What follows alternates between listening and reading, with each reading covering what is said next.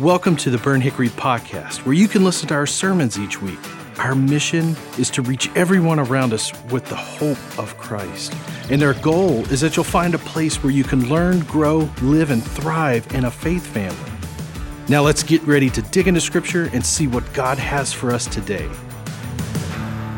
Well, good morning, church. I hope you had an amazing week this week. But hey, before we jump into the message, let me just give a quick shout out to all of the people uh, that last night worked and just put on, organized all of the student ministry auction last week, last uh, night. It was a great night. About 90% of it was a great night together. Uh, there was that 10% for those of you sinners who uh, donated to pie your pastors in the face last night. Um, we are not real sure about your eternal security, but it was for the babies. Uh, so we did it. I literally smell like right now I'm in Bath and Body Works. Uh, all I smell is vanilla for whatever went up my nose from the pie last night. But it was a great night uh, to be able to support missions, support the students, and it was good. You know, last uh, over the last month or so, God has been really dealing and challenging with my heart around this idea of living in the full joy of the Lord. And, and I've been camping out in this because here, here's what I've been realizing I've been meeting so many believers that, that are just struggling that are just barely holding on or barely making it or barely keeping it together, much less living out this joyful life that when we read scripture together, it describes in our life. I'm just meeting with people so many times that are in the midst of suffering, that are in the midst of heaviness and darkness and just this load that is on them. And then I go to scripture and I read this idea that God has made us into his sons and daughters who are supposed to walk out the joy in our lives. And I got to be honest, as I've just really dealt with this in my own life, God, God has been pressing into me a little bit because I can have the tendency to, to err on the side of not being joyful. I can err on the side of what's wrong or what do we need to fix or how do we need to get better at something. And, and, I, and I think you probably would agree with me in the statement of just saying that, that left alone, right? Left in a drifting pattern, most of us don't drift towards joy, we drift away from it. We drift towards a little bit of a naysayer attitude. We drift uh, towards a little bit of a just kind of throwing out all of what is wrong with this planet or what is wrong with us or what is wrong with society, whether that's personally or social media or whatever. We drift towards not being joyful. So, what I've been asking of the Lord for my life, a little self confession time here before we jump in the message, is I've been asking for God to pour His joy into my life and to pour it into your life. And I've been asking God to, to help me be a person that walks out the joy of Christ in my life, that walks out the joy of the Lord in my life. I want to be a person that displays God's joy. When people see me, I don't want them to see Matt, I want them to see who Christ is. And I want to see who Christ, what Christ has done in me. And I want to see how God can take just a hack like this guy and shine his glory for my life. I've been praying that over my life, and I'm going to tell you for the last couple of weeks, I've been praying that God would help me walk us through this morning how we can all be known as people of joy and walk out the joy of the Lord in our lives.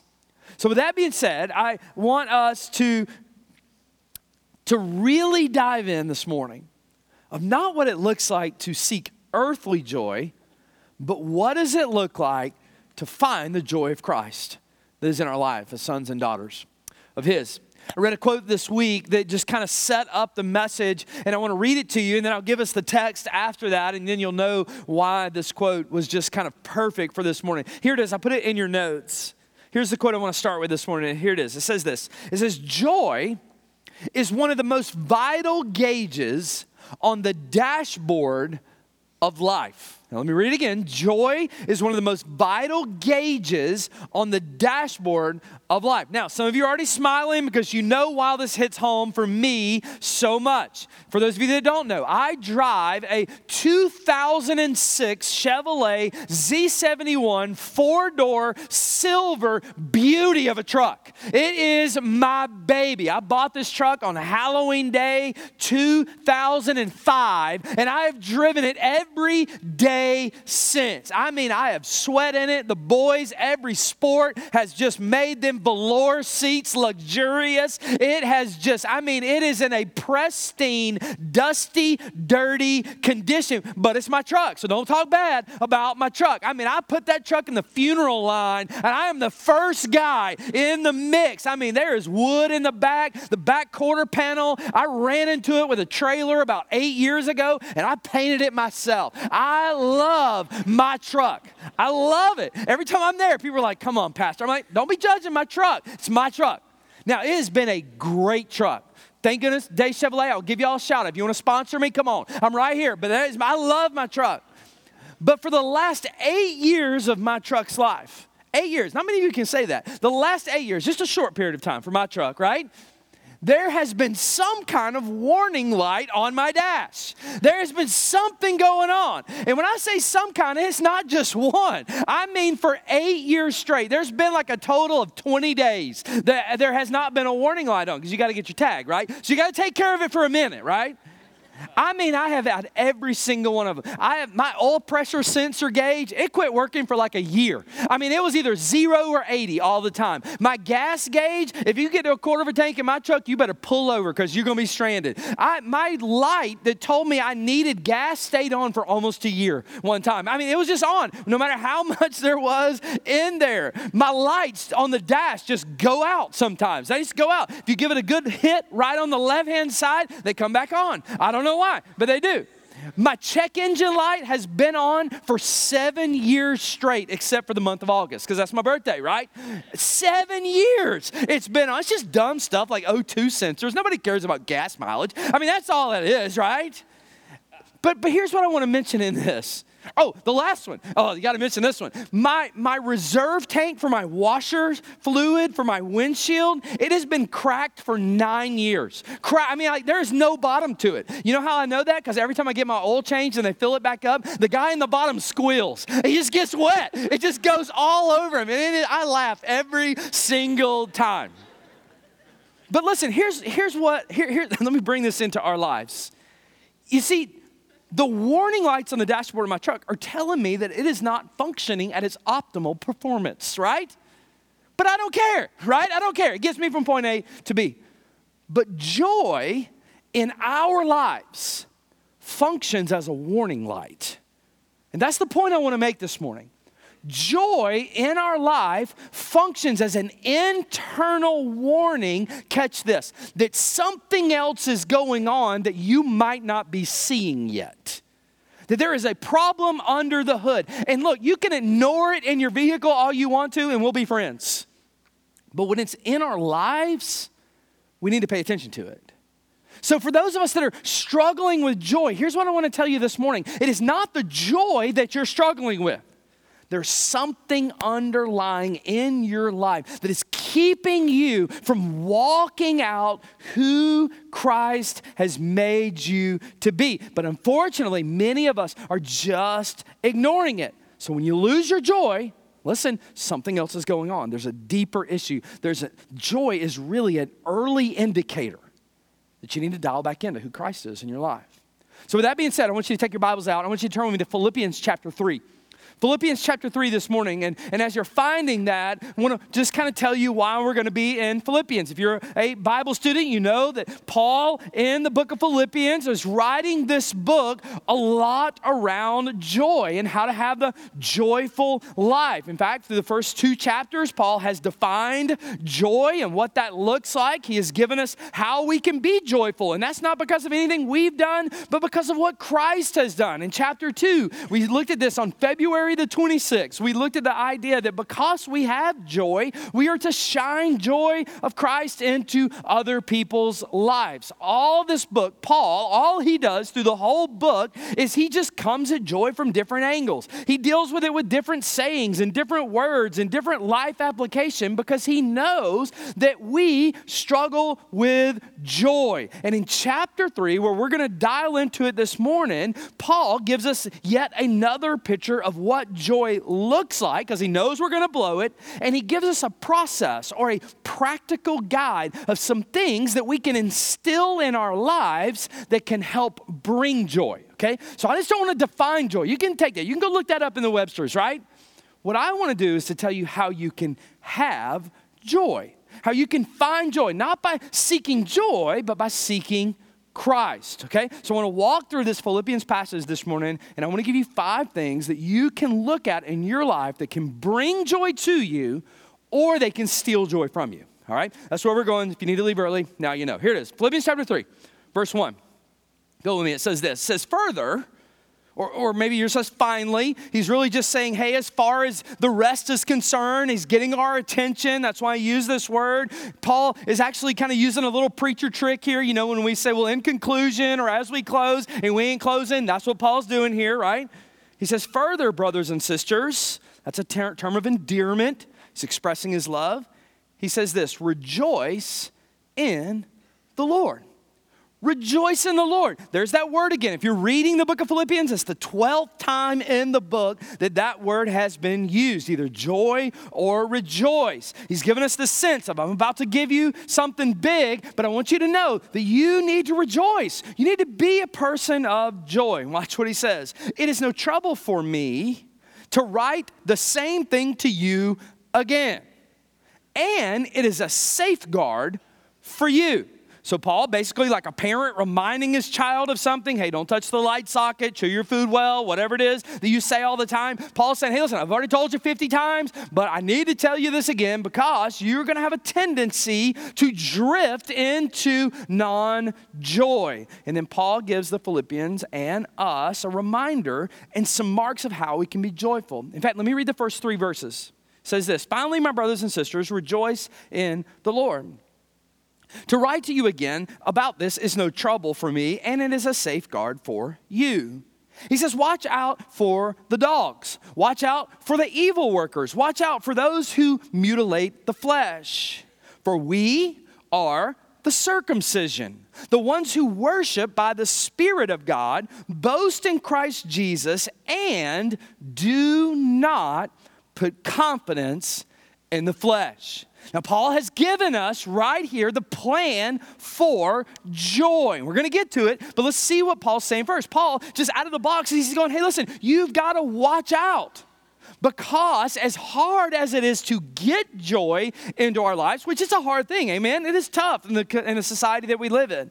As hard as it is to get joy, it is that hard to keep joy, is what Paul is saying. He's looking at me, he's looking at you, and he's saying, Look, if you're gonna have joy, you've got to know that as you begin to walk in joy, there's always gonna be opposition ahead of you. There's always gonna be people that are gonna wanna drag you out of your joy. Have you ever noticed that in your life where something actually goes right in your life, where there actually is a joy in your life, but all of a sudden the first response in anybody else's life is to try to drag you back out of that joy?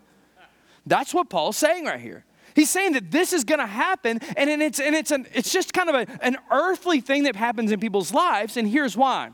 It's because the whole world is trying to find joy, and they're never going to find joy if they don't know Jesus. That's what he's saying in it. So Paul is looking at the back history of his life, going, man, I tried to find joy in all this stuff we're going to read in just a minute.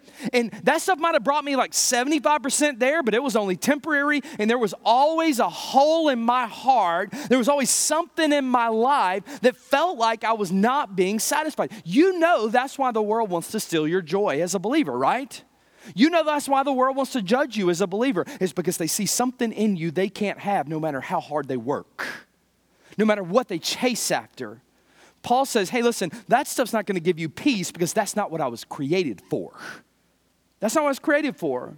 And then he does his best to remind us that joy comes from living out, here it is, what we're created for. And what are we created for? We're created to glorify God. In fact, St. Augustine of, of Hippo in 397 AD, I'll put this quote in your notes, it said this. He says, You, God, have made us from your, for yourself, O Lord, and our hearts are restless until they rest in you. You want to know why so much of the world is restless? It's because they're not resting in the one that can give them peace, that can give them joy, and that can give them hope. Blaise Pascal, the famous quote, I put it in there just so you'll have it. He said this in 1670. He said, There's a God shaped vacuum in the heart of each man which cannot be satisfied with any created thing, but only by God the Creator, made known through Jesus Christ. You know what that means? That means no matter what you're seeking after and what you're running after, no matter how bad you want it, if it's not from God, that joy is not going to last in your life. That's what he's saying. So, Paul, in these verses, he's looking at you, he's looking at me, he's saying, Hey, that other stuff you're chasing, it's not worth it. I tried it. Believe me, I thought it would bring me joy, but it only let me down. And that's what the world is saying. But God, he said, has delivered me and taught me some things, and let me give you the warnings. So, that's what we're going to look at. Let me give you five things this morning that joyful believers have in their lives. And I want you to take these. Now, look, all five of these are not going to be you, all right? You're not going to struggle with all five. If you do, you got some work to do, all right? But you need to take a couple of these this week that, that are you, that you know God needs to work on your heart on. Number one, here it is joyful believers, look at this in the process. Joyful believers recognize sin. Joyful believers recognize sin. Now, I know that sounds like the weirdest place to start a joy talk, right? In sin. But it makes sense, really, because of this. Sin, when we see sin for what it really is and what it really does, we begin to run away from it and not to it. Why? Because sin steals joy. Sin never offers joy. It might offer like a temporary little blip on the radar joy, but it never offers eternal joy. Sin seems like it brings joy. You, amen? Bringing you back to some days in your life, right? But it doesn't last. That's the point. In fact, look back at the verses again. Let me read them again. It says this Philippians 1 1 through 3, or 3 1 through 3. It says this Further, my brothers and sisters, rejoice in the Lord. It is no trouble for me to write these same things to you again, and it is a safeguard for you. Now, key in right here in verse 2. He says this Watch out for those dogs. Watch out for those evildoers. Watch out for the mutilators of the flesh for we are the circumcised or we're the circumcision. So Paul says, watch out, or he says, look three times or to three different groups. Here, there's a sense here of this extreme caution that Paul is saying, hey, listen, there is sin, and there's some specific sin, and there's general sin that you need to be aware of because it will suck joy out of your life. And then he gives us these three words, these three terms. He's actually defining a group called the Judaizers that were always just by at his heels, coming against the Philippians. But in these, he does an incredible job of describing the sin that wants to rip joy from our lives. In fact, let me walk through the warnings he's given us here. He uses this word dog.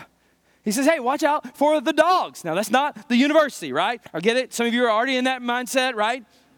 And then this is not even a term of like, ah, oh, look at the Labradoodle puppy. No, that's not what he's talking about, okay? That's not what he's talking about when he says, watch out for the dogs. Dogs was a derogatory term that the Jews used against the Gentiles so badly that they looked down on them so harshly they wanted nothing to do with them. Why? Because a dog in this time period was just a savage beast, it was a scavenger. It all the dogs in this time did was lived in the dumps of the world and chased after their desires only. You see why Paul's using this? In fact, write this down. I'm going to give you some watch out phrases here. Number one, Paul is saying, watch out for those who devour anything their hearts tell them to.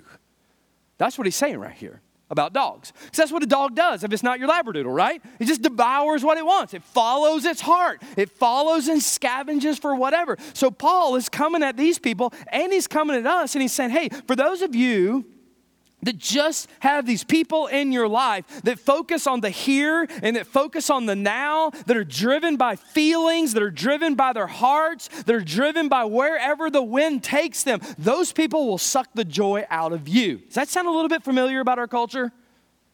He's saying that's not truth.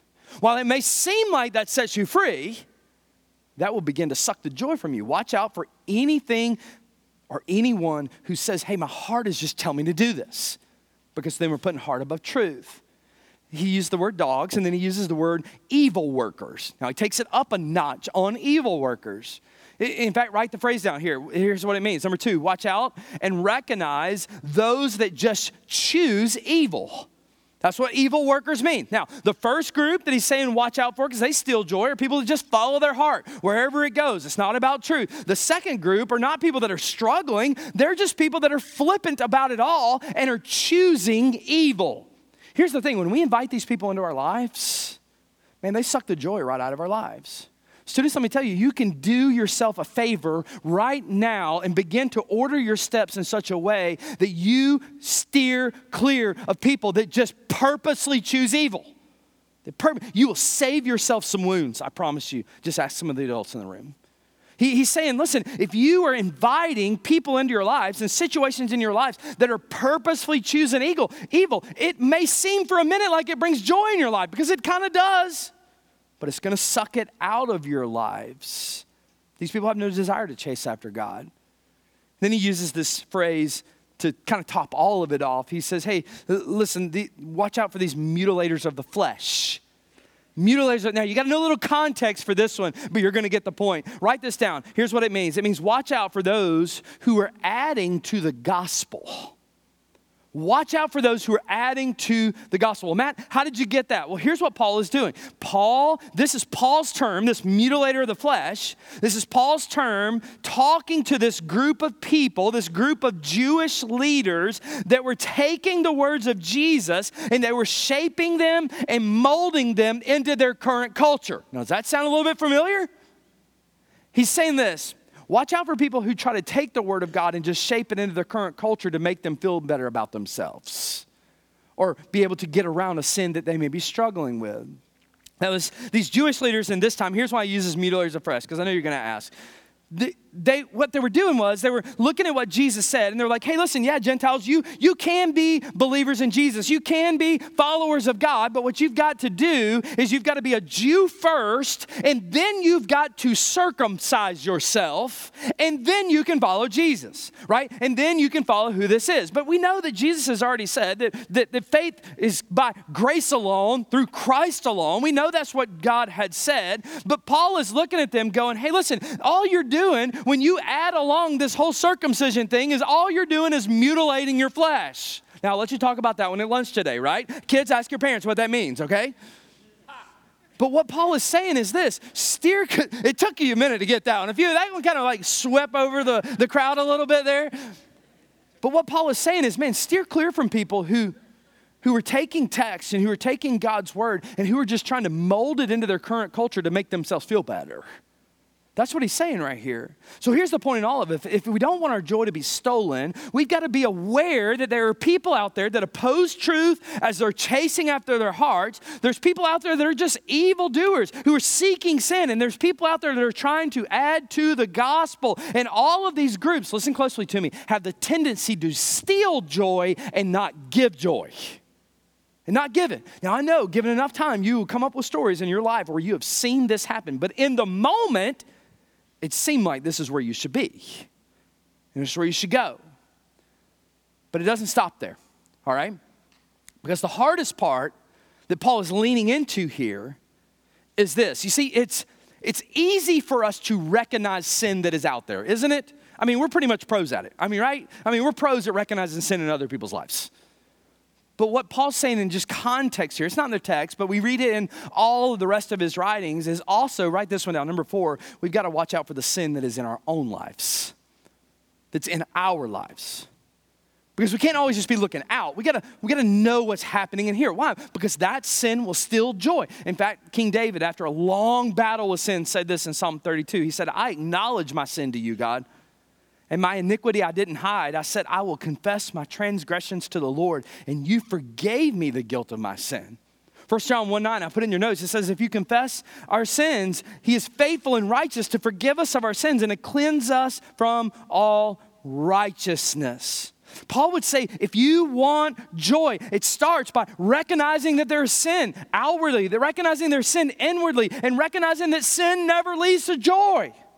It always leaves us hanging. Number one, joyful people recognize sin. Number two, joyful people, these are shorter, I promise. Number two, worship sincerely. They worship sincerely. Now, this is way more than, hey, I gave my 30 minutes before Matt got up there for a while, right? That's not what it means right here, okay? They worship sincerely. Look at verse 3. We're going to hang out in verse 3 for a long time. I'm warning you now. He says, For we are the circumcision, the ones who worship by the Spirit of God. Now, what does that mean to worship by the Spirit. Write this principle down. I put it in there for you. Worshiping in the Spirit means this it means that we combine our affections of our hearts and the actions of our lives with the truths of God's Word. You see how that works? I'm combining some things. I'm combining where my affection is pointed, who I am drawn to, who I am chasing after. I'm combining that with the actions of what I'm walking out. And all of that has to be in the lane of where God's truth is. And when that happens, here's here's what happens in our life we begin to serve God, we begin to sing to God, we begin to pray to God, we begin to love other people in God's name. And how, and what, how does this work? Here's how it works it begins by this I see God in both my actions and my attitudes. I begin to lift up His name. And when I lift His name, I'm connecting myself with the Holy Spirit. He is placing things in my mind, pressing it into my heart. And here's what it does for us it takes my focus off the world and it puts it on Jesus Jesus because he's the only one that brings joy. That's what Paul is saying here. He's saying if you want lasting joy in your life, you've got to worship the one that gives joy, not the things that steal joy. And sincere worship is the only thing that brings that into our minds. Do you know Paul could say this so innocently? Do you know why? Because when Paul was writing this, he was sitting in a prison cell. Philippians is a prison epistle. He's sitting there waiting on the sentence to be passed down of what was going to happen with his life. But yet he's still speaking on joy because he had found true joy that lasts. He'd found true joy and able to say, to live as Christ and die as gain. He had found true joy to say, hey, no matter what you do to me, I'm going to come out in the joy and the love of Christ. And he's in this prison cell. He's saying, listen, worship matters, joy matters, and worship in our life connects us with the Father's heart. And when the Father's heart is connected to us, we're walking out what we're created to be, and he places joy in us. This is where Romans 12:1 begins to be very clear where he says, "Therefore I urge you brothers and sisters, in view of God's mercies, present your bodies as living sacrifices, holy and pleasing to God, for this is your true and proper worship. You see, some of us, we don't have joy in our lives because we're not connecting with the Father.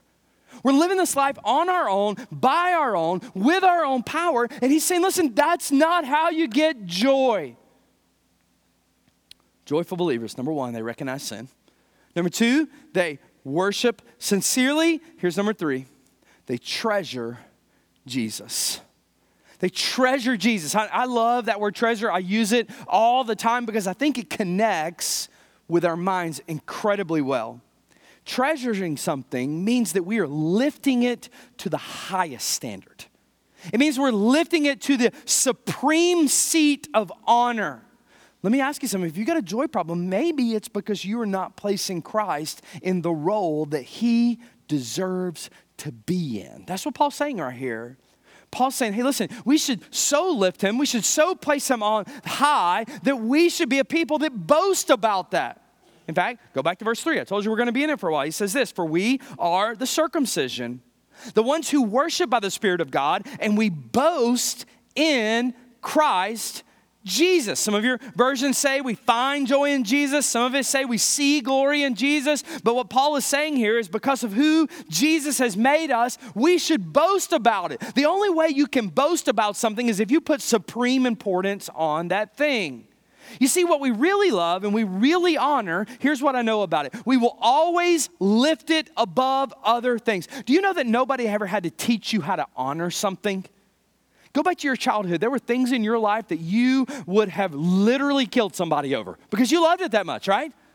I mean, there were things in your life that meant everything to you. You were born with an innate ability and an instinct to lift up those things in your life that matter most. And you will always do it. People that tell me all the time, man, I just don't have time to do that. I just want to look at them and go, that's just because you don't like it that much.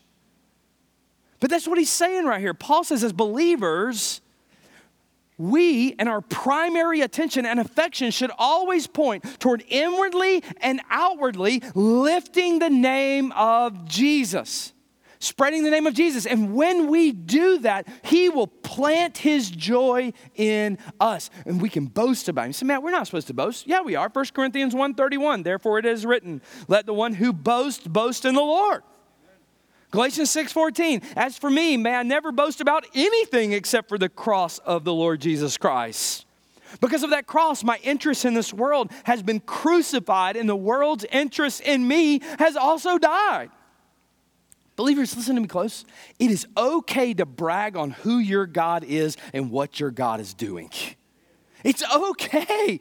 And, and here's why because it brings him pleasure and when we brag on God, we're not bragging on ourselves, and He plants His joy in our lives, and it points to what we truly treasure. For some reason, I feel like, I want to say that, for, I feel like for some reason we have slipped into this mindset of culture where we say something like this Well, you know what? I'll just believe what I want to believe quietly, and let them believe what they want to believe quietly, and we'll just all get along. That is not Scripture. Scripture says that we are to find joy in Christ, and when we find joy in Christ, we can't help but to tell about Christ. Joy comes when we lower our devotion to the world and its earthly desires, and God sparks something in us that we can't help but keep our mouth shut about Him. That's what he's saying. How do we treasure Jesus? We give him the worth he desires, we elevate him to the position we desire, and what, he, what does he do? I promise you, he begins to put his joy in your life. If you got a joy problem, Maybe it's because you're just not proclaiming the name of Jesus and what he's done in your life. Let me take you back to that first mission trip you ever been on or that last mission trip you were on. Do you remember what Christ was doing in your life? Do you remember that feeling in your heart like this is what I was created to do? That's the joy of the Lord. That's what he wants for every day of your life. Number one, recognize sin, joyful believers. Number two, worship sincerely, joyful believers. Number three, they treasure Jesus. And number four, here's my favorite one they redirect confidence. Joyful believers redirect their confidence. Listen close. Misplaced confidence is such a joy stealer. Stealer. Every one of these, we can look at it in the positive or the negative. Misplaced confidence is such a joy stealer. Let's go back to our verse. We've been in, we've been in verse 3 for like 20 minutes. Let's go back to it. Here it is. For we are the circumcision, the ones who worship by the Spirit of God, boast in Christ Jesus, and do not put confidence in the flesh. Now, notice something here though. Paul does not discount confidence. He doesn't discount confidence. He only discounts confidence in what he calls confidence in the flesh. Okay? There's a major distinction there because he wants to give you confidence, but not in the flesh. In fact, let me define flesh for you because it's a kind of a little bit of a weird word. In this context, let me define it. Here's flesh. I'll put it in your notes. It is any human attribute or achievement that does not have a dependence on the Holy Spirit and glorifies God. That's what flesh means right here. And here's the deal it doesn't necessarily mean these things are sin. It just means that, that we have placed our dependence in something that was never there to bring us joy. It was never there to bring us hope. It was never there to be sustaining in our life. Now, I'm not saying the things that we're about to read are bad because flesh doesn't always mean bad. In fact, watch what Paul says. Remember, he just said, don't put confidence in the flesh. And we're going to move to verse 4, 20 minutes later. Here it is. He says this He says, although I have reasons for confidence in the flesh.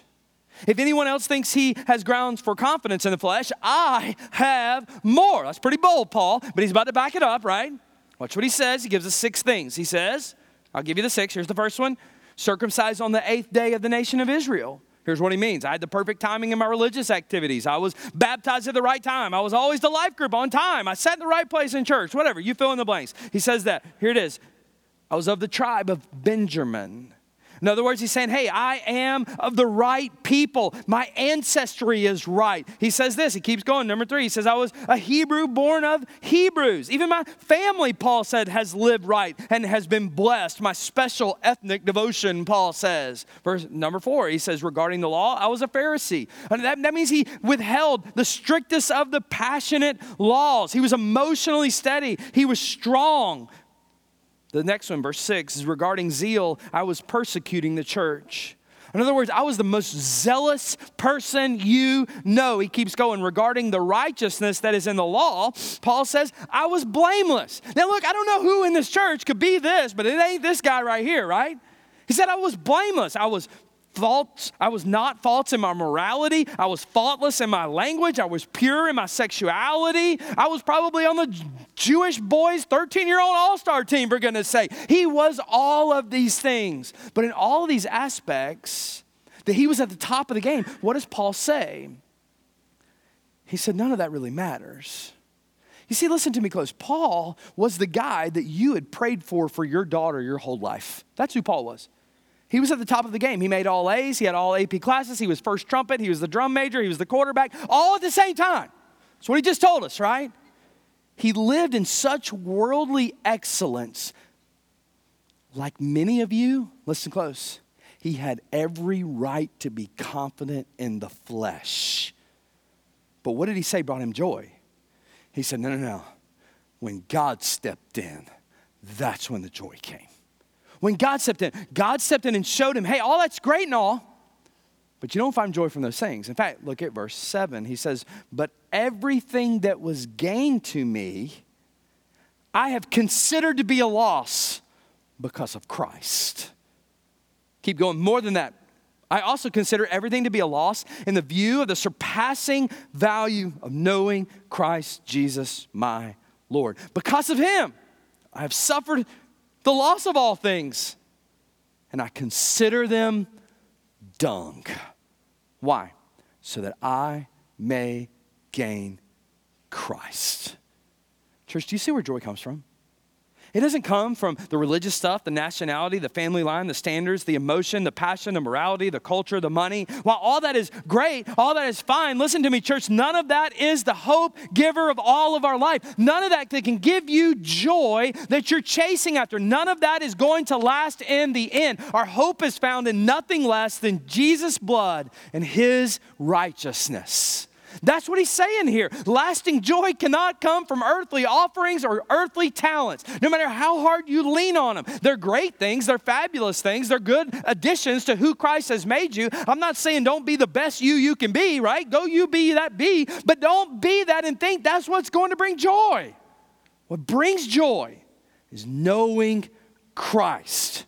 Not knowing about Christ, but knowing Christ and being in an intimate relationship with Christ. And when that happens, your confidence begins to shift. And when that happens, watch this number five joyful believers experience power. Experience the life, the true, joyful power in the Lord. This is where this whole text is pointing. It's all pointing.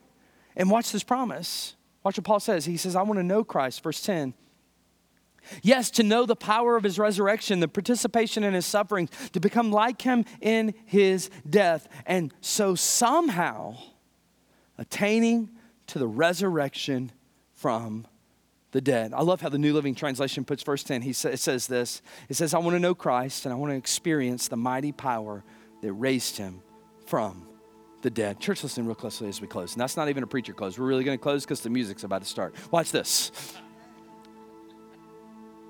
Joy comes from knowing the power of Christ in your life. That's where joy comes from. End of the story. The whole message is one sentence, and that is that joy only comes from Christ planning it in your life. Now, here's the question though Will you walk after it? You see, because here's what the world wants to tell you the world wants to tell you that joy comes from all of this other stuff the joy, the, the world wants to tell you that joy comes from following your heart, right? The joy comes from following what people or influencers want you to follow. They want to tell you that joy comes from molding God into your image. But what Paul steps on the scene right here and says is that, hey, if you want the joy of God, you got to find the power of Christ and let Him plant it in your life. That is the only thing that's going to help you make it through this world. How do we do it? Don't glaze over this. We see sin for what it is, We worship Jesus for who he is. We treasure Jesus for who he is. We find our confidence in Jesus. And then Acts 1 8, then you will receive the power of the Holy Spirit to come upon you. So let me bring this down to all closing right here. Here it is. Where's your joy gauge? Is your joy gauge low? Has it been tacked for so long and it's just kind of quit working? Listen, it's not a joy problem. It's a where am I in my relationship with Christ problem. That's what it is. So here's the good news behind that. If you're not dead, God's not done. And He wants to fill you with His joy. With the what? The all surpassing joy of the Lord. Lord Jesus, today, God, today, let us just realize that joy doesn't come from chasing after all the things that the world has to offer. God, joy comes from you and you alone. And God, if we've got a joy problem, that means that we have a relationship problem. That relationship is with you. But God, the problem is that you're not the you're not the one at fault in that relationship. God, it's us. But God, you loved us enough just to leave us where we are. You're chasing after us. You're walking beside us. And God, you want us to live in your full joy. God, I just pray over these next couple of minutes, Lord. God, you just set some people free. God, whether it just be from a sin in their life that's stealing their joy, that God, you help them deal with that right now. That God, whether it just may be a, a place that they have just, God, kind of forgot to lift you up in worship and just kind of went on their own and worshiped something other than the one true God. God, would you just draw them back help them see that you're the only one that's worth it? God, whether it's a misplaced confidence today, God, would you just show them their confidence is only in you? God, I just pray that all throughout this crowd today, Lord, you show us that your power is available to give us joy. It's there for the asking. But Lord, I also ask today that, that you would deal in the hearts of those people that don't know you today. That you would just show them, Lord Jesus, that joy is only found in you and your forgiveness in your life. Lord, if you're dealing with someone's heart today, God, I just pray that they respond. During this invitation song, Lord, I just pray they just step out from their seat today. Maybe it's they just need someone to pray over them today to restore some joy in their life. Maybe it's today they need to give their heart to you today. God, we'll be down here by the next steps banner. God, just moving people's hearts today, Jesus. May the joy of the Lord shine. It's in your name. Amen. Let's stand and sing together. Thanks for listening to this week's sermon. Were you inspired? Maybe you've got questions. Do you want to know more about Jesus? Then we'd love to hear from and connect with you. So take the next step with us by visiting burnthickory.com/next. Again, thanks for listening, and hey, stay tuned by subscribing and stay up to date by downloading the Burnt Hickory app.